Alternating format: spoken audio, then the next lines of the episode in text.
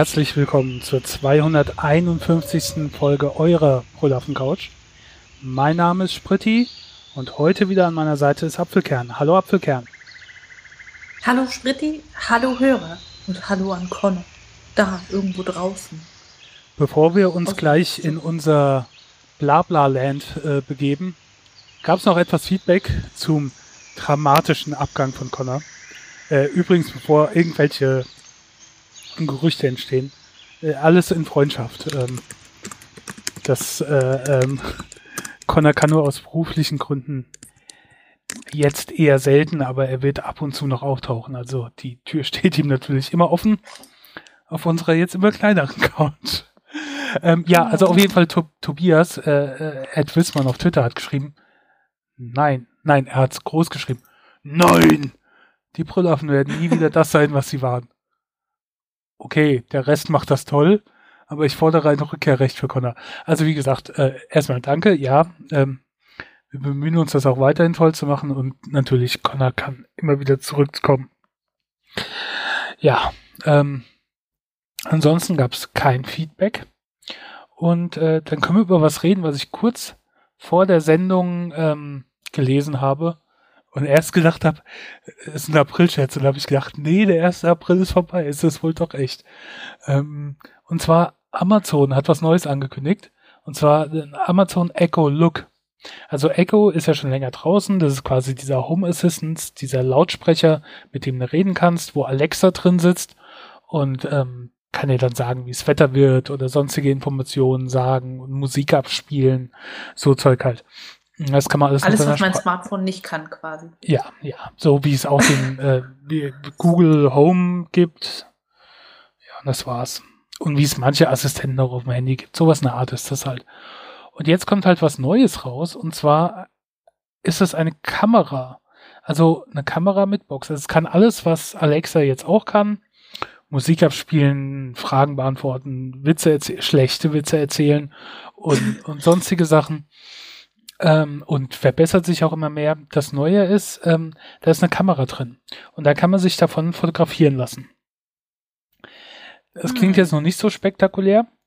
Die Sache ist, man kann aber zum Beispiel zwei verschiedene Outfits anziehen, sich dann fotografieren lassen und ähm, dann sagt einem Alexa, was besser passt, was eher dem aktuellen Modetrend entspricht und was einem besser steht. Ja. Und dann kann Sie man das haben aus keine anziehen. Freunde. Sie haben nur Freunde, denen Sie nicht vertrauen. Kaufen Sie sich Amazon Echo Look. Naja, wenn du eine zweite Meinung willst, wenn du morgens daheim bist und unterschiedliche äh, Sachen anziehen willst, aber nicht weißt was und dich dann vor den Spiegel stellst und überlegst das oder das, dann hat man ja vielleicht gerne eine zweite Meinung. Und das ist in dem Fall dann ähm, Amazon Ecolook, dann auch für die ähm, Partner der entsprechenden äh, Personen nicht mehr die Verpflichtung dann zu sagen, wie sehe ich aus, steht mir das oder so, sondern die sind dann abgemeldet. Das kann dann alles Alexa übernehmen ich finde das in gewisser Weise cool, weil ich habe, als ich nicht ein kleines Kind war, aber in meiner Jugend irgendeinen Film gesehen. Ich weiß nicht mehr, was das für einer war. Der war so ein bisschen Pseudo-Science-Fiction-mäßig. Es könnte sogar irgendein Thomas Gottschalk-Film gewesen sein. Ähm, als Thomas ein Mike Krüger-Film. Und da gab es irgendwie so eine ah. Art Computer, der hat dir dann deine Outfits zusammengesucht. Da hast du auf dem Bild dann die Outfits gesehen, wie du damit aussiehst und dann konntest du weiter sagen und dann wurde das, hat sich das so rotiert und so wurde dein Outfit für den Tag zusammengestellt. Und ich finde, das ist jetzt ein Schritt davor. Ähm, es gibt bestimmt auch schon so Schränke, wo man seine äh, Sachen durchsortieren lassen kann. Und wenn man die beiden Sachen dann verbindet, dann kann Alexa dir das passende Outfit raussuchen. Ich sehe es kommen. Das ist super. Es ist Zukunft. Ich ich finde es irgendwie ein bisschen gruselig. Was soll denn aus den Spiegel-Selfies auf Twitter werden? Auf Twitter werden? Man wird online mehr in den Social Media Seiten fragen, hey, wie sieht's aus? Soll ich das anziehen? Du bist gerade etwas leise. Sondern Amazon und Alexa übernehmen das dann komplett. Hm, Ich weiß nicht. Und was ist, wenn die uns einfach voll in die Pfanne hauen wollen und nur sagen, nee, sorry, sieht alles hässlich aus, sieht alles hässlich aus. Und erst wenn du bei Amazon was bestellst, sagen die, mm, das ist dein Style, das sieht toll aus, kauf noch mehr. Ja, ich weiß gut. nicht, irgendwie. Hm. Andererseits, Braucht man äh, das? Es sind halt auch so Sachen, die es nicht gibt. Ich meine, wenn du jetzt ein Bild von dir aufnehmen willst, was du hast, dann musst du dich vor einen Spiegel stellen. Und dann gibt's ja die ganzen äh, t- Spiegel-Selfies quasi, ne? Mit dem Outfit, ich habe das Mhm. und das an. Das kann jetzt Alexa für dich übernehmen. Das ist, hast nicht den Spiegel und nicht das Handy im Spiegel. Und ähm, ja, ich denke mal, es gibt bestimmt einen Markt dafür. Ich bin's vielleicht nicht unbedingt. Ich werde die 200 Dollar übrigens äh, jetzt nicht dafür ausgeben. Vielleicht nicht. Ich weiß nicht. Also irgendwie. Ach Gott, ich liebe diese Zukunftssachen. Ich finde das so cool. Also ich brauch's natürlich nicht. Ähm, Also die. Möglichkeit ist cool, aber diese Vorstellung, das steht die ganze Zeit aktiv in der Ecke mit der Kamera, das würde mich innerlich schon dazu bringen, immer die ganze Zeit da ein Tuch rüber zu hängen. Ja. Oh Gott. das kommt mir natürlich auch aber nicht dazu. beim Alltag zuschauen. Das ist klar, weil Alexa hört ja die ganze Zeit zu. Und wenn das Ding dir dann die ganze Zeit zuschaut, und dann hast du es ja wahrscheinlich auch im Schlafzimmer oder was weiß ich, wo deine Klamotten dann sind, äh, willst du das Ding dann die ganze Zeit da anhaben, wenn du dich umziehst? Oder musst du dich dann vor der Kamera verstecken, während du dich umziehst? Stimmt schon. Aber irgendwie, ja, ich lieb, lieb halt so Zukunftskram. Von daher finde ich das cool, dass es sowas gibt. Brauchen ich nicht, aber ich denke mal, das wird schon seinen Markt finden. Also Fashionblogger brauchen sowas nicht. Ja. Ja. Tja. Naja. Ähm, was ich von Berichten gehört habe, was die Welt auch nicht so gebraucht hat, war eine Neuauflage einer Fernsehserie aus den 70ern, 80ern, und zwar Chips. Ähm, hast du dir angeschaut? Du bist ja heute unsere Ja. Filmexpertin. Du löst mich da ja langsam ab. Aber bevor du berichtest, ich habe einen kleinen Einspieler dazu. Wir sind die California Highway Patrol. Unsere Arbeit ist extrem wichtig. Wenn wir nicht da draußen wären. Kommt schon, was zum... Wird noch irgendjemand verletzt? Die California Highway Patrol glaubt, dass es ein paar korrupte Cops gibt. Sie sollen da verdeckt ermitteln. Ich soll undercover ermitteln? Abgefahren. Wir teilen ihnen einen Rekruten namens John Baker zu. Also, wen spiele ich? Francis Llewellyn Poncherello. Sind die ersten beiden Frauennamen? Das geht, ich bin John. Poncherello. Wie abgefahren, wir sind Partner. Komm, lass dich mal drücken, Mann. Uh, ziemlich krass, wie wir in unser Kampfmontur losziehen. Wir sehen wie UPS-Fahrer aus. Super cool. Braun ist schick. Ich bin ein harter Motorradkorb. Ich habe keine Gefühle. Was ist Ihr Job? Die korrupten Bullen finden. Du bist vom FBI. Ja. Wir müssen uns konzentrieren. Willst du mich verarschen? Verschwinden wir von diesem Parkplatz, du hast eine sichtbare Erektion. Denkst du, du kannst damit fahren? Keine Ahnung.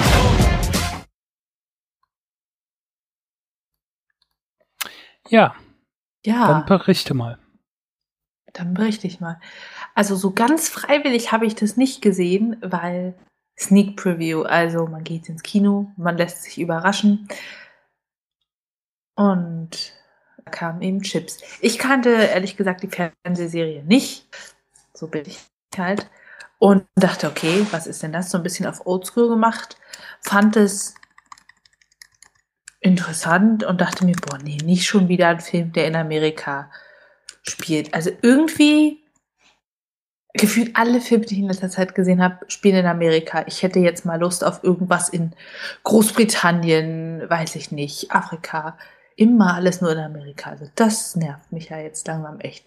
Ansonsten, ja, man hat halt diese kalifornische Autobahn, Polizisten, ja, weiß ich nicht, äh, Highway Patrol genannt. Und die suchen neue Rekruten. Dafür bewi- bewirbt sich unter anderem John Baker, der schon ein bisschen fortgeschritten im Alter ist und ursprünglich Stuntfahrer oder Motorrad-Stuntmann war und das aber dann nach langer Zeit und vielen Verletzungen nicht mehr machen kann. Außerdem ist seine Freundin schon längst nicht mehr so begeistert von ihm. Und weil sie weiß, dass ihr Vater Polizist war und sie eine Schwäche für Uniform hat, bewirbt er sich kurzerhand bei der Polizei. Was macht man auch sonst? Tja, Und man sieht halt, wie er sich da bewirbt, wie er überhaupt nicht reinpasst in die Gruppe der Rekruten, wie er das Ganze ein bisschen durcheinander würfelt und dann fängt es so an mit einem Undercover-Agenten, der sein Partner wird und Dinge verwickeln sich und ich will gar nicht so viel spoilern. An sich, der Film macht Spaß. Also es ist super kurzweilig. Ich habe gar nicht gemerkt, wie die Zeit vergangen ist. Und das passiert mir ja nur bei Filmen echt nicht besonders häufig. Aber es hat Spaß gemacht. Also ich habe wirklich mehrfach richtig herzhaft lachen müssen. Es sind ziemlich viele flache, nicht immer ganz fäkalienfreie Witze mit dabei. Äh, zum Beispiel hat der Undercover-Agent ein kleines Problem mit seiner Sexualität und äh, verschwindet regelmäßig auf irgendwelchen Autobahntoiletten, um sich zu befriedigen. Was dann zu einigen seltsamen Situationen führt. Also es ist wirklich sehr lustig gemacht. Irgendwann kommt aber der Punkt, wo ich so denke, und, und, und jetzt der Bösewicht, also ist das nicht alles so ein bisschen an den Haaren herbeigezogen? Naja, wenn es aber um die Unterhaltung allein geht, ist es ein Top-Film. Hat richtig viel Spaß gemacht. Die Schauspieler machen ihre Sache ganz gut. Es gibt so ganz charakteristische Gestalten. Es gibt lustige Motorradszenen, es gibt Motorradrennen. Dadurch, dass er Stuntfahrer war, macht äh, ja, Hauptperson John Baker einige witzige Verfolgungsjagden auf dem Motorrad mit. Ist nett anzusehen. Ist unterhaltsam. Muss man aber nicht gesehen haben. Ich weiß nicht, inwiefern das jetzt Überschneidungen zu der TV-Serie gibt, aber auch ohne die gesehen zu haben, kommt man gut mit. Ich würde dem Ganzen 6,5 Bananen geben, weil ist super unterhaltsam und für die Filmlänge von Moment, was sagt IMDB? Eine Stunde 40. Also ich habe zehn Minuten vor Schluss erst gedacht, oh, wie spät ist es denn? Und das ist super. Ja, also kann man sich anschauen für leichte Unterhaltung, muss man aber nicht. Also ich habe alles, was ich von dem Film vorher gesehen habe, furchtbar gefunden. Ansonsten hat es mich eigentlich schon interessiert, weil Kristen Bell mitspielt und ihr Mann ja Regie führt und auch die Hauptrolle spielt. Und, und Michael Pena war ein Ant-Man ganz lustig. Aber was ich von den Trailern gesehen habe, das war so furchtbar. Da ich gedacht, Gott, ist das flacher Humor. Und dann, okay, du hast jetzt nicht die Wahl. Aber äh, mir ist es zum Glück in der Sneak nicht untergekommen und dann habe ich mir das nicht angetan. Übrigens 16% auf Rotten Tomatoes, 28 Punkte bei Metascore. Immerhin 5,6 bei IMDb. Es ist halt ein sehr flacher Humor, wie du schon gesagt hast. Aber ich muss sagen, dass ich das ja ganz gerne mag. so flachen Humor. Ja. Besseren Humor macht eigentlich Jordan Peele als äh, Teil von Key Peele. Ähm, ehemaliges sehr großartiges Sketch-Duo aus den USA, äh, die vor kurzem aufgehört haben mit ihrer Sendung und Jordan Peele ist nebenbei auch noch großer Horrorfan und hat dann einfach mal völlig atypisch für ihn quasi, weil jeder hat gedacht, er macht irgendwas mit Comedy, hat er einen Horrorfilm rausgebracht. Und langjährige Hörer unserer Sendung werden wissen, wenn es ein Genre gibt, was ich nicht mag, dann ist es Horror. Bei dem Film hatte ich aber auch keine Wahl, der kam nicht bei mir in der Sneak. Und hier ist ein Einspieler dazu. Hast du deine Zahnbürste? Check. Hast du dein Deo? Check. Hast du deine Gammelhose? Hab ich. Was? Wissen die, dass ich schwarz bin? Sollten sie? Willst du nicht vielleicht? Du weißt schon. Mom und Dad, mein schwarzer Freund kommt dieses Wochenende mit raus. Ich will nur nicht, dass ihr einen Schock kriegt, weil er ein schwarzer Mann ist. so kenne ich dich ja überhaupt nicht, Bro. Familienbesucher und rumreisen. Komm bloß nicht als Spießer zurück, Mann. Du kommst sonst noch mit der Hose über Bauchnabel zurück.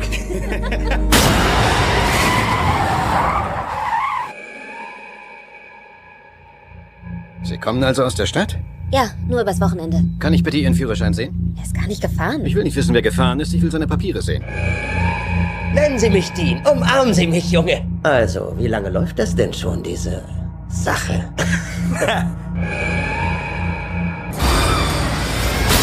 nein, nein, nein, nein, nein, nein, nein, nein, nein, nein, nein, nein.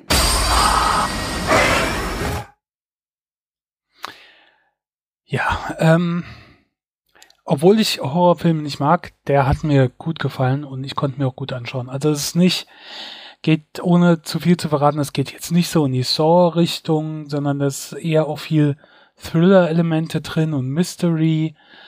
Ich kann nicht viel über die Story erzählen. Ich habe auch ziemlich viel aus dem Trailer rausgeschnitten.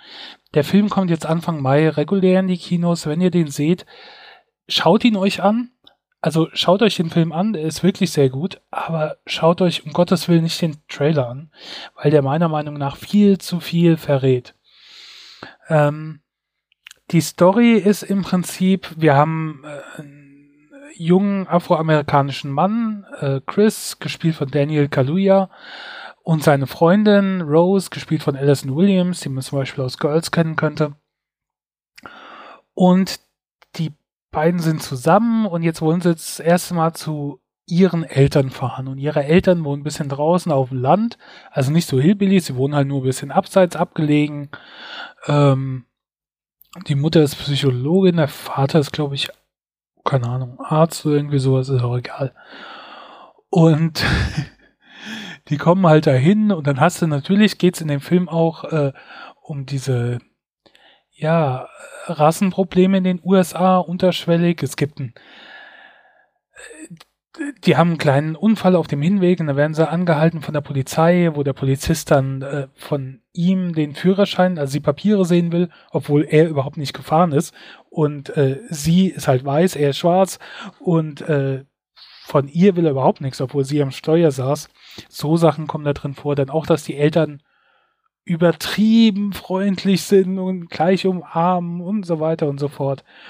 Und dann entwickelt sich etwas in dem Haus, dass irgendetwas da nicht stimmt.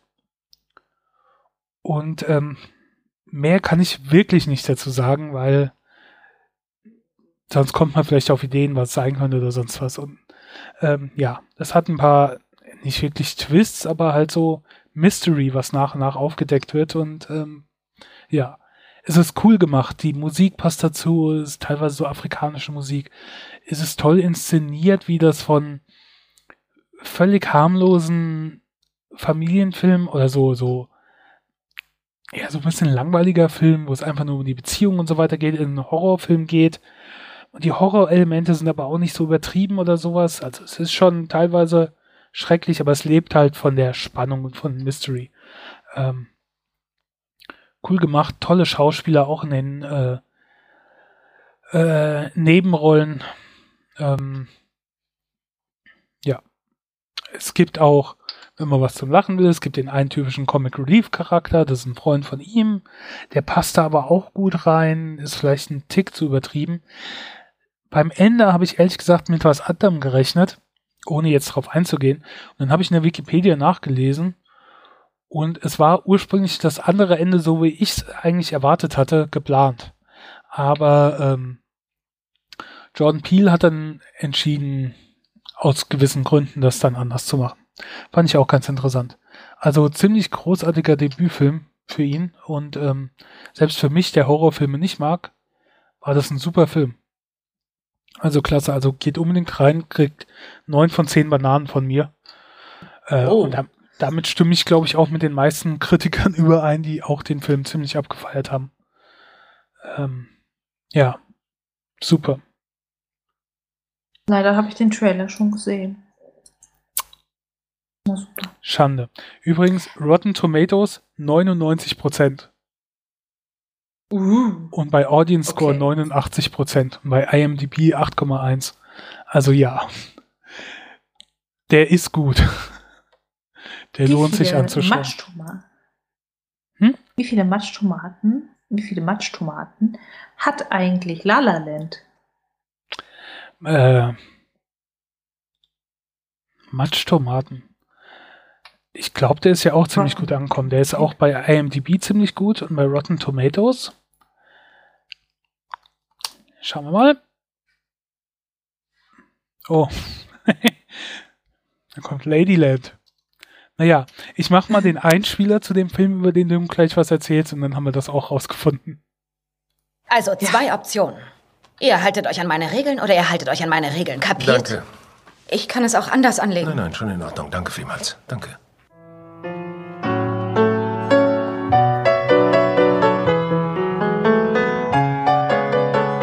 Sie sind gefeuert. Es ist doch Weihnachten. Ja, ich habe die Dekoration gesehen. Viel Glück im neuen Jahr.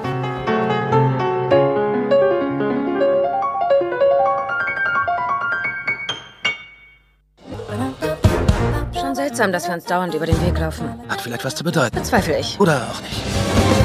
Du könntest deine eigenen Rollen schreiben. Etwas schreiben, das genauso interessant ist wie du. Was willst du denn tun? Ich eröffne einen eigenen Club. Wie willst du ein Revolutionär sein, wenn du so an die Tradition hängst? Du klammerst dich an die Vergangenheit, aber im Jazz geht's um die Zukunft. Vielleicht bin ich ja nicht gut genug. Doch bist du. Nein, vielleicht bin ich das nicht. Aber es ist nur ein Wunschtraum. Das ist der Traum. Das Ganze ist also Konflikt. Es ist Kompromiss. Das ist wirklich echt aufregend.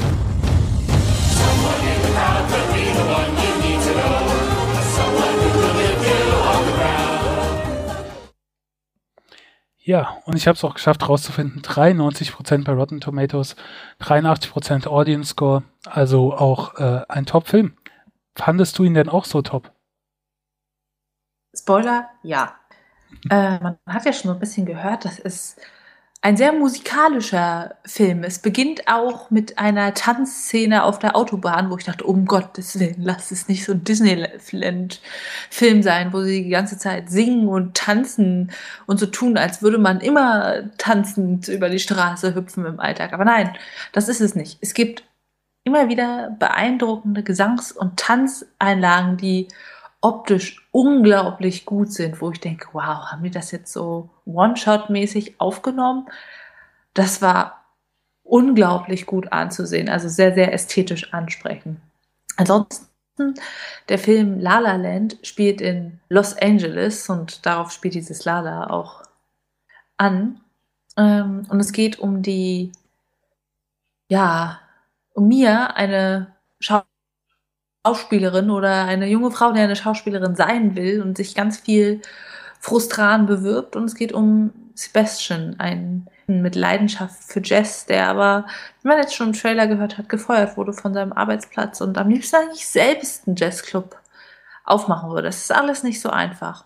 Die beiden laufen sich ein paar Mal über den Weg, ja, finden sich nicht so toll, zicken sich ein bisschen an, aber irgendwann lernen sie sich dann doch kennen und sie lernen sich auch lieben und das ist unglaublich bildreich und wunder, wunderschön aufgenommen. Also von den Kostümen her, von den Szenerien her, da gibt es wirklich wunderschöne Szenen, wo ich das Strickzeug beisan, beiseite gelegt habe, um mir dann anzuschauen, mit welcher Choreografie sie vor den Bergen tanzen. Das passiert mir nicht oft mit dem Strickzeug. Das war echt toll. ja. Ähm, sieht halt, in welchen Beziehungen sie sind, welche Freundschaften und wie sie beide versuchen, ihre Träume zu verfolgen, wie sie immer kurz davor sind, aufzugeben und dann doch weitermachen. Es ist sehr, sehr fesselnd, es wird nicht langweilig, trotz zwei Stunden und acht Minuten. Also ich habe den in zwei Abschnitten gesehen. Also, also es ist so unterhaltsam. Muss nur halt nicht so luschig im Filme gucken sein wie ich. ähm. Hey, du hast doppelt so viele Filme Ja. geguckt wie ich. In zwei Wochen. Gut, ja. ja. Also das ist wirklich richtig toll gemacht. Und man sieht aber nicht nur Disney-Romantik, also bunte Kostüme und Tanz und Glück, sondern man sieht halt auch das Zweifeln und das Verzweifeln und das Scheitern, wie sie bei Bewerbungen abgelehnt werden, wie sie in der Beziehung zweifeln, wie sie vielleicht sich auseinanderleben. Das gibt diesem irgendwie so kitschig bunten Film was unglaublich realistisch und es hat mir super gut gefallen, wie sie sich ihre Beziehung bemühen, wie diese Beziehung sich weiterentwickelt. Und das Ende fand ich unglaublich gut. Ich dachte schon, oh nee, jetzt bloß keine Kitsch-Scheiße. Aber das Ende war richtig schön. Es war, ach, ich will gar nicht zu viel verraten. Guckt euch den Film an. Ich gebe dem neun von zehn Bananen. Ich weiß gar nicht, woran es bei dieser einen Banane scheitert. Ich weiß es auch nicht. Vielleicht, weil, weil ich Ryan Gosling gar nicht so heiß finde, wie alle immer sagen. Wie? Ah. Wie kann man den nicht heiß Ich finden? dachte. Nee, sorry, ich stehe auf den Deadpool Ryan viel mehr, weil Deadpool so cool ist. ähm, also wunderschön anzusehen, macht Spaß. Ich fand es ein bisschen seltsam, den Trailer auf Deutsch zu hören. generell, ich finde, wenn man Englisch kann, sollte man sich das auf Englisch angucken. Ich weiß ehrlich- Einfach viel authentischer. Ich finde auch, dass ähm, wenn man das Original kennt, den Originalton, dann verliert die deutsche Übersetzung immer äh, von der Art und Weise.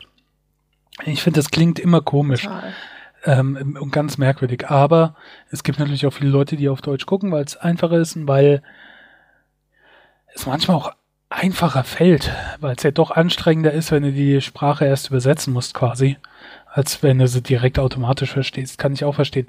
Ich weiß nie, wie ich das bei uns bei der Sendung machen soll. Ich habe jetzt diesmal einfach ähm, deutschsprachige Trailer genommen, aber ich nehme ja auch manchmal englischsprachige. Ich habe keine Ahnung. Könnten wir ja mal ein bisschen Feedback von unseren Hörern bekommen. Stört's euch, wenn wir auch die englischen. Trailer als Einspieler machen oder wollt ihr es immer auf Deutsch haben? Äh, für mich ist das meistens, weil ich die Dinge auf Englisch gucke und dann die Trailer auf Deutsch sehe, dann denke ich auch jetzt mal, oh, komisch. Aber ja, ich mag es natürlich im Das Original. geht mir auch so. Und ganz oft, wenn ich den Film im Original gucke und dann spielt irgendwas in Deutschland und dann sprechen sie so Deutsch, dann denke ich, "Hö, der Film ist ja auf Englisch. Kennst du das? Ja, vor allen Dingen, wenn ich, hast du auch so, ich habe oft Probleme, dass ich das Deutsch nicht verstehe. In den meisten Filmen, wenn sie keine Sowieso deutschen Schauspieler nehmen. Obwohl ich äh, übrigens überzeugt bin, dass hier in La La Land, also in, in äh, Hollywood, jede Menge arbeitslose deutsche Schauspieler sind, oder die da versucht haben, Schauspieler zu werden, die man bestimmt für ein Apfel und ein Ei verpflichten könnte, damit sie eine Nazi-Uniform anziehen und dann zwei deutsche Sätze sagen anstatt dass sie irgendjemand anderen da nehmen und dann hörst du dann nur Rocken, äh, Rotten, Docken, Datzen, Dicken, Docken, na, Ih! Und, und ich habe da jedes Mal, hab da jedes Mal Probleme zu verstehen, was das überhaupt bedeuten soll. Und das, das Schlimme ist natürlich, in allen anderen Sprachen, wenn die auf einmal Spanisch oder sowas reden, dann ist das vielleicht auch so schlecht, aber ich verstehe es nicht und denke jedes Mal, oh, spricht aber gut Spanisch. Also ehrlich gesagt, ich hatte ja Spanisch in der Schule. Soweit ich das immer jetzt noch mitkriegen kann, das Spanische ist immer ziemlich gut, aber klar. La La Äh, ist halt ist ja auch- nicht so weit weg von Mexiko. Ja, und äh, die Community da ist auch größer an spanischsprachigen Schauspielern als an Deutschen wahrscheinlich. Ja, Die. gut. Äh, wenn wir jetzt Nee, eh schon den. ich, das habe ich ga- ganz oft, dass ich dann denke, so, huch, der Film ist ja auf Englisch. Wenn sie dann irgendwann anfangen, Deutsch zu sprechen. Das ist ein bisschen lustig. Und denke mir so, vielleicht sollte ich Filme auf Spanisch gucken. Dann könnte ich das auch so gut. Aber ich müsste mit Kinderfilmen anfangen, weil ich sonst nichts mitbekomme. Naja. Okay. Gut. Ähm, wenn wir jetzt eh schon in den USA sind, dann können wir auch zu einem Getränk kommen, was es da gibt, was ich vor allen Dingen in den Daily Talkshows äh, äh, schon gesehen habe, wie sie Witze drüber gemacht haben. Ähm, auch kein April-Scherz, obwohl es einer sein könnte. Erzähl doch mal, was es ist.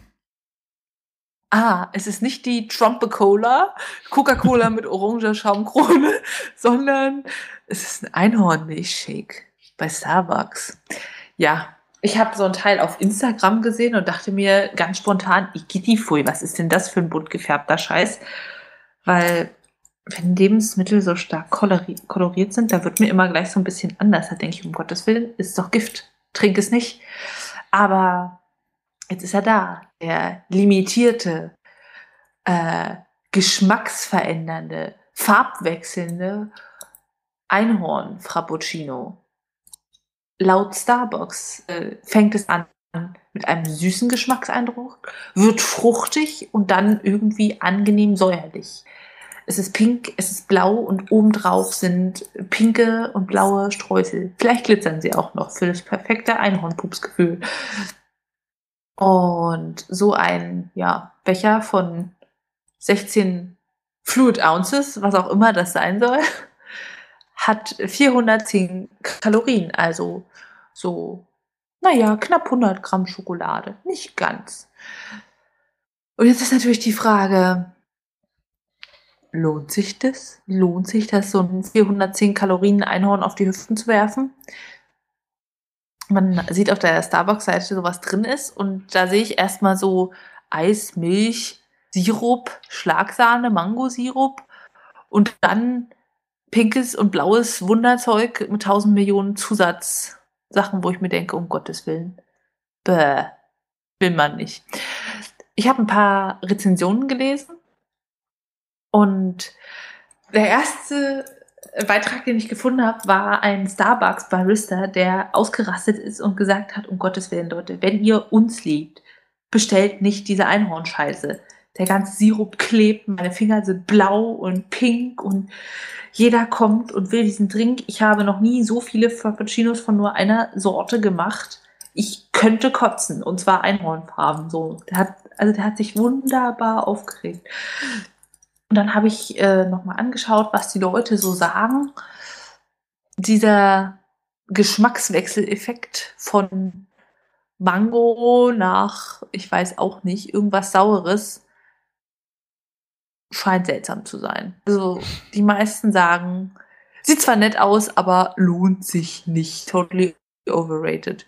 Und schmeckt super künstlich, aber trotzdem, es ist halt Einhorn und alle wollen es ausprobieren, weil es ist ja auch nur zeitlich limitiert da.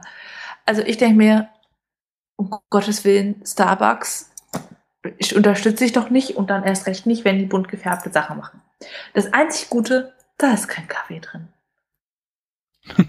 weil Kaffeegeschmack, oh. Ähm, Ja. Ich verstehe ja diesen ganzen Hype mit. holen? Nee, ich verstehe auch den ganzen äh, Hype mit, mit äh, ähm, Einhörnern nicht. Das ist eine Tierart, die zu dumm war, um zu überleben, die mittlerweile ausgestorben ist und nicht etwa, weil sie von Menschen gejagt wurde, sondern einfach selbstständig. Geh einmal irgendwo hin, es gibt nirgendwo mehr Ei- Einhörner, nicht mal mehr im Zoo. Und dann wird die so abgefeiert, das äh, kann ich nicht verstehen. Wenn wir jetzt sagen würden, Rhinoceros-Kaffee oder sowas, das wäre okay. Aber Einhörner, nee, kann ich absolut nicht nachvollziehen. Und ist ja nicht das Einzige. Es gibt ja überall dieses, ach, ich, ich weiß nicht, überhaupt auch dieses, Einhorn-Schokolade, Ja. Einhorn-Duschbad, Einhorn-Klopapier. ja, äh, halt Marketing-Scheiß, wo die Leute dann drauf abfahren. Also das, ich weiß nicht. Ich find's auch nicht mehr lustig. Das ist vielleicht einmal lustig, zweimal, aber mittlerweile ist das halt so breit getreten. Find's nur nervig. Hauptsache irgendwas total bunt machen, da knallen wir Einhorn drauf und die Leute reißen es uns aus den Händen. Ja, inspiriert von den Influencern. so. Ich bin ein erwachsener Mensch, aber ich wäre gern ein Einhorn. Always be yourself, unless you can be a unicorn. And then you die. Ja. Oder? ja. Nicht mein Ding. Nicht. Aber man muss ja auch nicht. Wir tun den Baristas einfach den Gefallen und kaufen keinen Einhornring. Ich war übrigens in Deutschland noch nie bei Starbucks, nur in den USA. Ich war einmal bei Starbucks und habe so einen Schokoladenshake, weiß ich, Venti Grande, Chocolate, bla bla, Frappuccino, fancy shit getrunken. Ja, es hat halt wie ein richtig fetter Kakao geschmeckt mit Sahne. War okay, aber völlig überteuert für das, was es am Ende war. Ja, so viel zu Starbucks. Außerdem, mit Kaffee kann man mich ja nicht locken, sondern abschrecken. Warum sollte ich da hingehen? Aber wenn dann, natürlich, da ist ja auch so ein Plastikdeckel drauf und der wird dann weggeschmissen und der zersetzt sich dann so langsam und das ist ja nicht schön.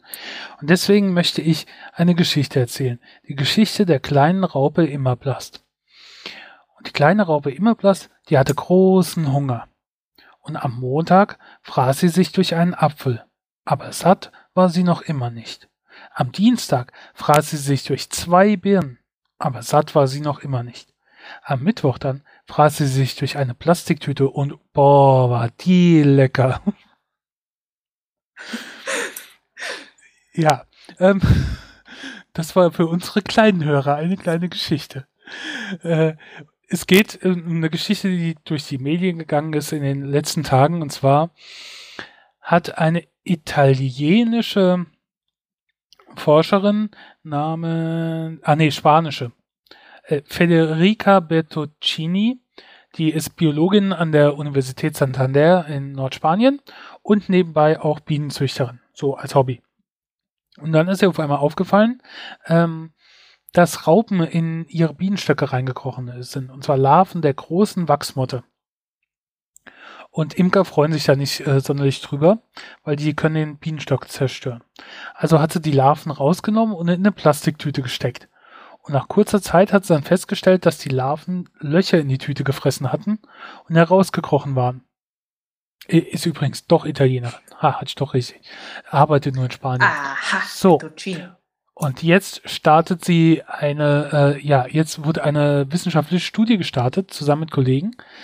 Und dabei haben sie dann halt rausgefunden, dass diese Mottenlarven es auf äh, Polyethylen abgesehen haben.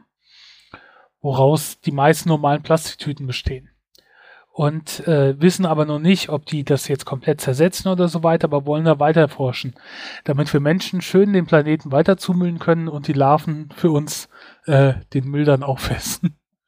ähm, ich glaube. Ein Einhorn für Puccino. Bei der Story ist auch so ein bisschen ja spektakulär gemacht. Ähm, so von wegen, also zum Beispiel Tagesschau.de überschreibt das gleich mit, eine kleine Raupe könnte die Lösung für das globale Müllproblem sein. Ähm, wenn die Raupe nicht schwimmen lernt und auf die Müllinseln im Meer ähm, rausgeht, dann bringt's uns halt auch nicht alles super. Und es gibt ja auch ein bisschen mehr Kunststoff als nur Polyethylen. Und auf Müllkippen, wo es dann auch noch Giftstoff oder sonst sowas gibt, ähm, ne, weiß man auch nicht, ob die da so überleben. Aber okay, es ist halt so eine kleine Kuriosität und ich fand die Story schon, ja, nett. Ähm, auch wenn es schöner wäre, dass wir irgendwie andere Lösungen für unser Plastikproblem finden. Ich habe ziemlich danach einen Artikel über Weltraumschrott gelesen, dachte mir so, Mensch, kann man die Wol äh, Raupe eigentlich auch ins All schicken? Frisst die auch kosmischen Müll? Stimmt, da war jetzt ja, in, aber es ist vielleicht nicht so Plastik, sondern eher Metall. da war jetzt in Darmstadt vor, äh, Darmstadt äh, vor einer Woche oder so eine Tagung zum Weltraummüll und den Problemen im Weltraummüll. Genau. Echt fantastisch. Unseren eigenen Planeten machen wir kaputt, machen wir auch noch das Weltraummüll wir voll. Ach. Kann's gar nicht warten, äh, erwarten, bis wir in ein paar Jahren auf dem Mars leben und es dann da auch die ersten Müllprobleme gibt. Tja, Naja. bevor es Müllprobleme auf dem Mars gibt, lass uns mal über was Alltägliches reden. Sag mal, knackst du eigentlich mit den Fingern? Lass knacken, Kumpel. Ähm, nee, mache ich nicht. Kann ich mir auch nicht anhören. Funktioniert bei mir auch nicht gut. Also meine Finger knacken nicht sonderlich. Höchstens, wenn ich die ausgestreckten Finger so ein bisschen aneinander drück. Aber dann spüre ich das auch nur innerlich. Wirklich laut ist es nicht. Ich habe übrigens, also das in die Shownotes äh, eingetragen hast, erst gelesen, lass kacken. Und gedacht, oh, was ist das denn für ein Thema? Und dann ist mir aber aufgefallen, dass es Lass Knacken war. Ah ja. Gut. Ach, ähm, was denkst du denn immer von mir? Ja, Nur das Beste, also, nur das Kacken Beste. ist ein häufiges Phänomen. 25 bis 45 Prozent kacken regelmäßig mit den Händen, äh, also der Bevölkerung. Und so, so viel ist dazu noch gar nicht äh, untersucht. Und deshalb am Anfang des Jahres ähm, Wissenschaftler in einem orthopädischen Journal eine Studie dazu veröffentlicht. Und zwar haben sie 40 Menschen, nein, doch 40 Menschen genommen und damit hatten sie 400 Metacarpophalangeal, also Grund an der Hand, die, wo der Finger endet und in die Hand übergeht. Das erste. Ähm, in 40 Erwachsenen, die keine Probleme mit den Händen haben, haben sich genommen. Und 30 von diesen 40 Menschen haben eine Gewohnheit gehabt, mit den Knöcheln zu knacken. Ähm, und das haben sie willentliches Gelenkknacken äh, genannt. Ja, und haben dann diese 40 Menschen mit diesen 400 Gelenken untersucht auf Schwellung in dem Gelenk, Stärke und ähm, Bewegungsradius, also Range of Motion, vor und nach dem Knacken. Das haben sie äh, sonografisch untersucht. Und die Untersucher wussten nicht, ob die dann knacken oder nicht. Ja, Nummer eins, das Knacken, das ist eigentlich ziemlich bekannt, dass man kleine Luftbläschen in der Synovial, also in der Gelenkflüssigkeit, mobilisiert.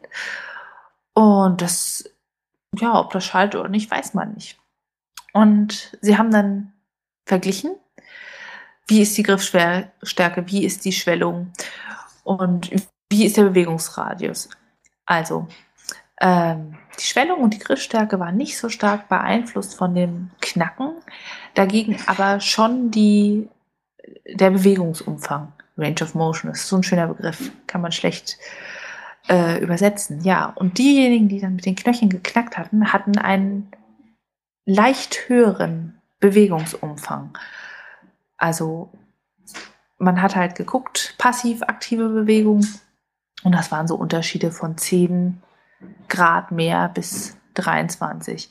Und im ersten Moment denkt man sich, oh, ist ja schön, wenn ich meinen Finger weiter bewegen kann, aber nee, das macht ja das Ganze ein bisschen instabil.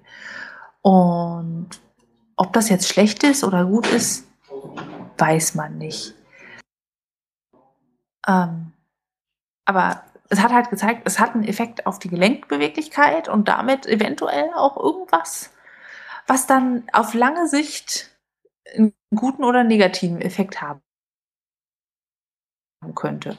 Das heißt, man ist ein bisschen schlauer, aber man weiß halt immer noch nicht. Weiß es nicht. Was man weiß, ist, dass halt diese ein bisschen erhöhte Bewegungsrange Verletzungen ein bisschen wahrscheinlicher macht. Hm. Muss aber nicht. Ja. Und Langzeiteffekte, wie gesagt, man weiß von nichts.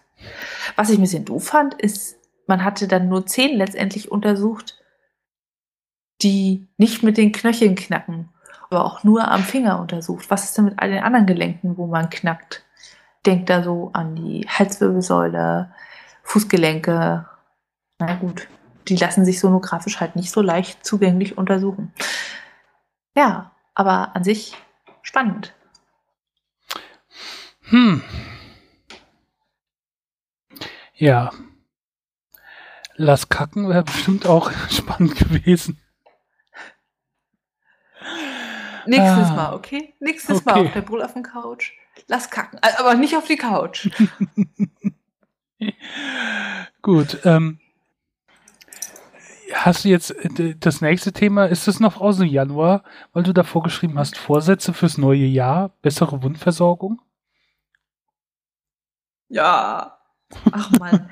da habe ich halt gedacht, okay, die Leute müssen mal lernen, was sie gelernt haben von Mutti. Da muss Luft an die Wunde, die muss trocknen, ist totaler Schwachsinn.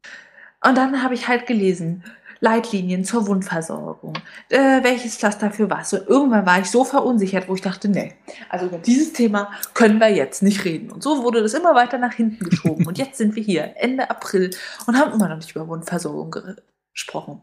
Nummer eins, Wunden brauchen Luft. Nein, weil wenn man seine Schürfwunde zum Beispiel an die Luft hält, eine offene Wunde. Das heißt, alles, wo die äußerste Hautschicht äh, nicht mehr intakt ist, trocknet aus. Und wenn es austrocknet, dann sterben die Zellen in der Epidermis und in der Dermis. Also, naja. Und wenn die Zellen tot sind, dann können sie halt keine Wunde mehr verschließen. Nochmal, was, was ist den Stoffwechsel machen, wenn man tot ist? Was ist die Dermis und die Epidermis?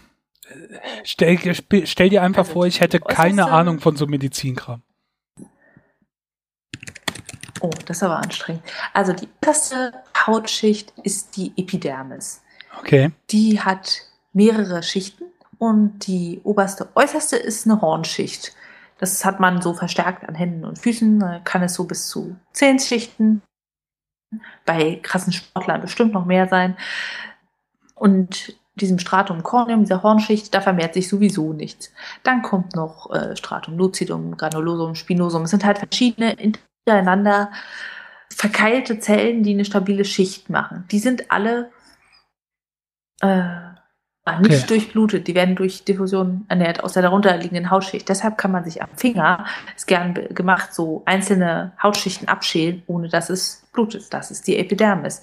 Wenn man sich so weit verletzt, dass es blutet, ist man schon in der Dermis. In der Dermis sitzen die Schweißdrüsen, die Teigdrüsen, die Haarfollikel und ja.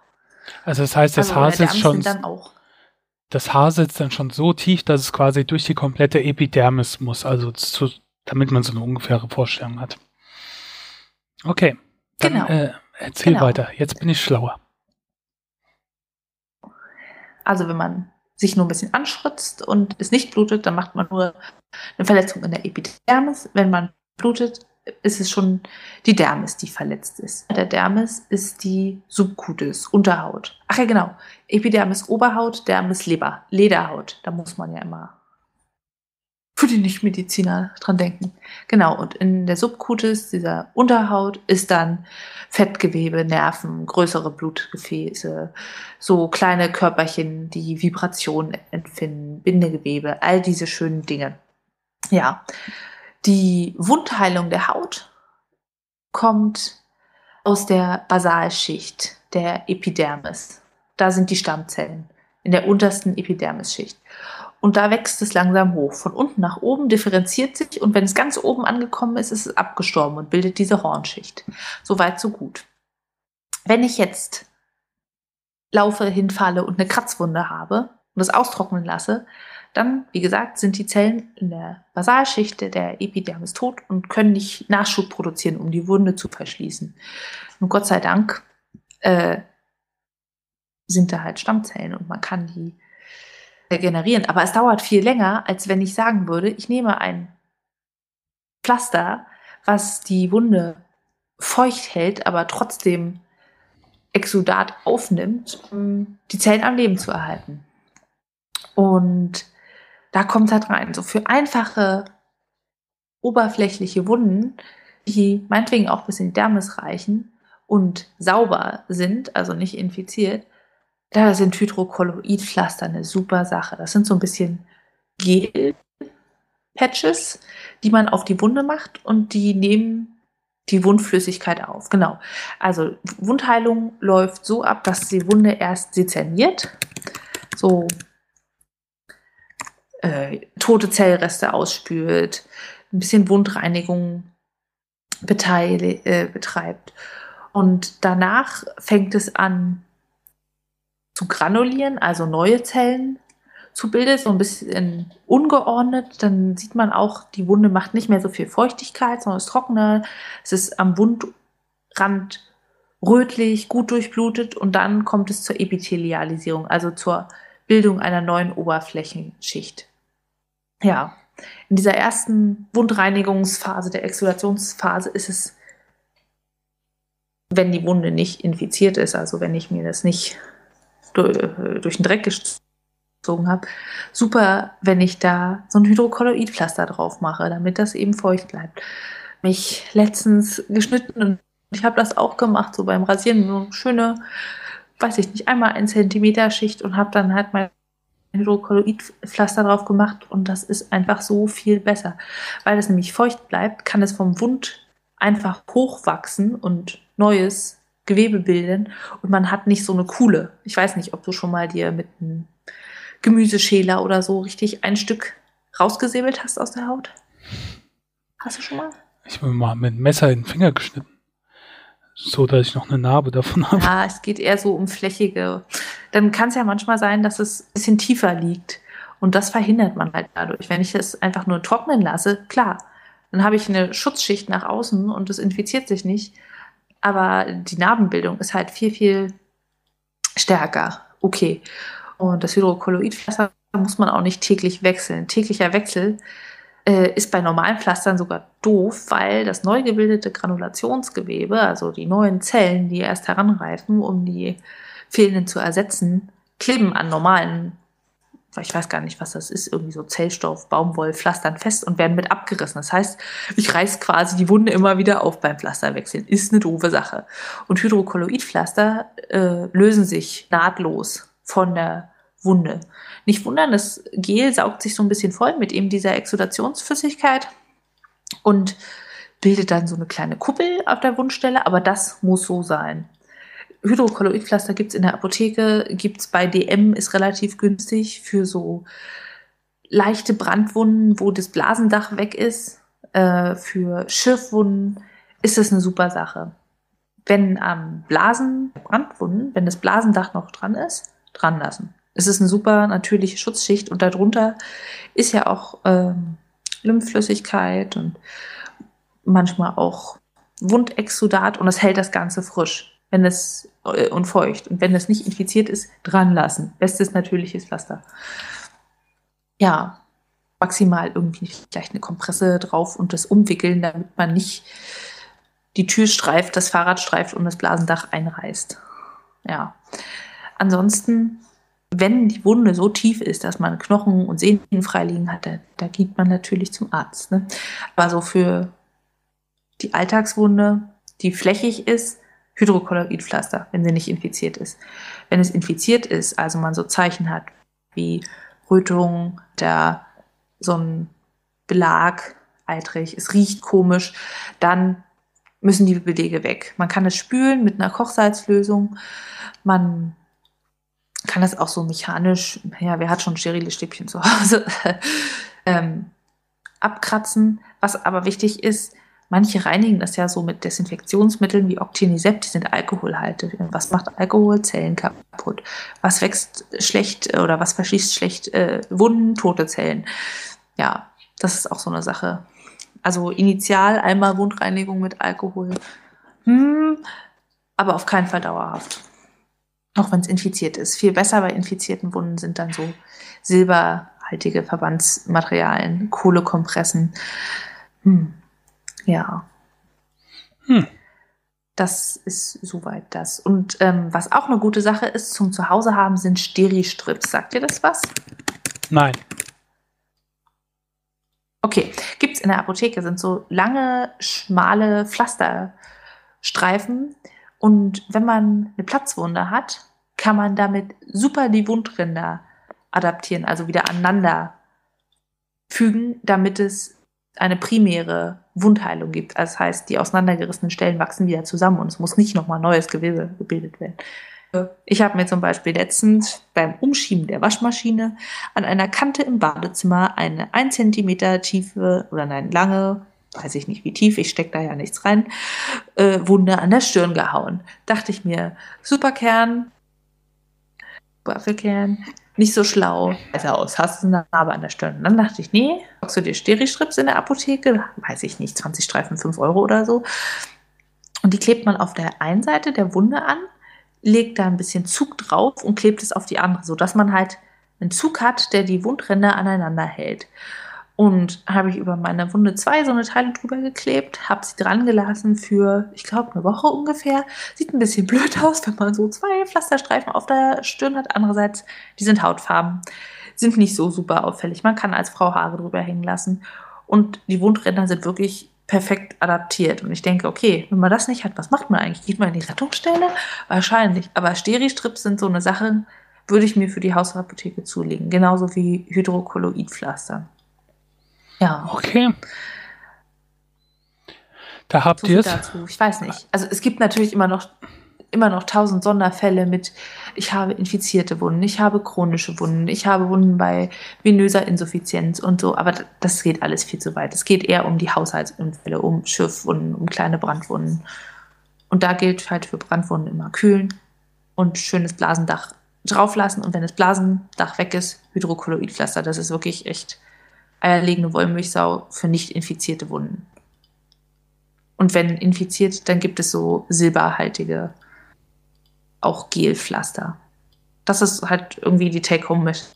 Es gibt Gelpflaster, die sind viel besser als die Standardpflaster. Die lassen sich atraumatisch abziehen, tut weniger weh, ist besser, dass es äh, gut heilt und keine Narbe macht. Ja, das hing mir irgendwie so am Herzen und ich dachte mir, erzählt euren Kindern nicht immer, dass die Wunde trocknen muss.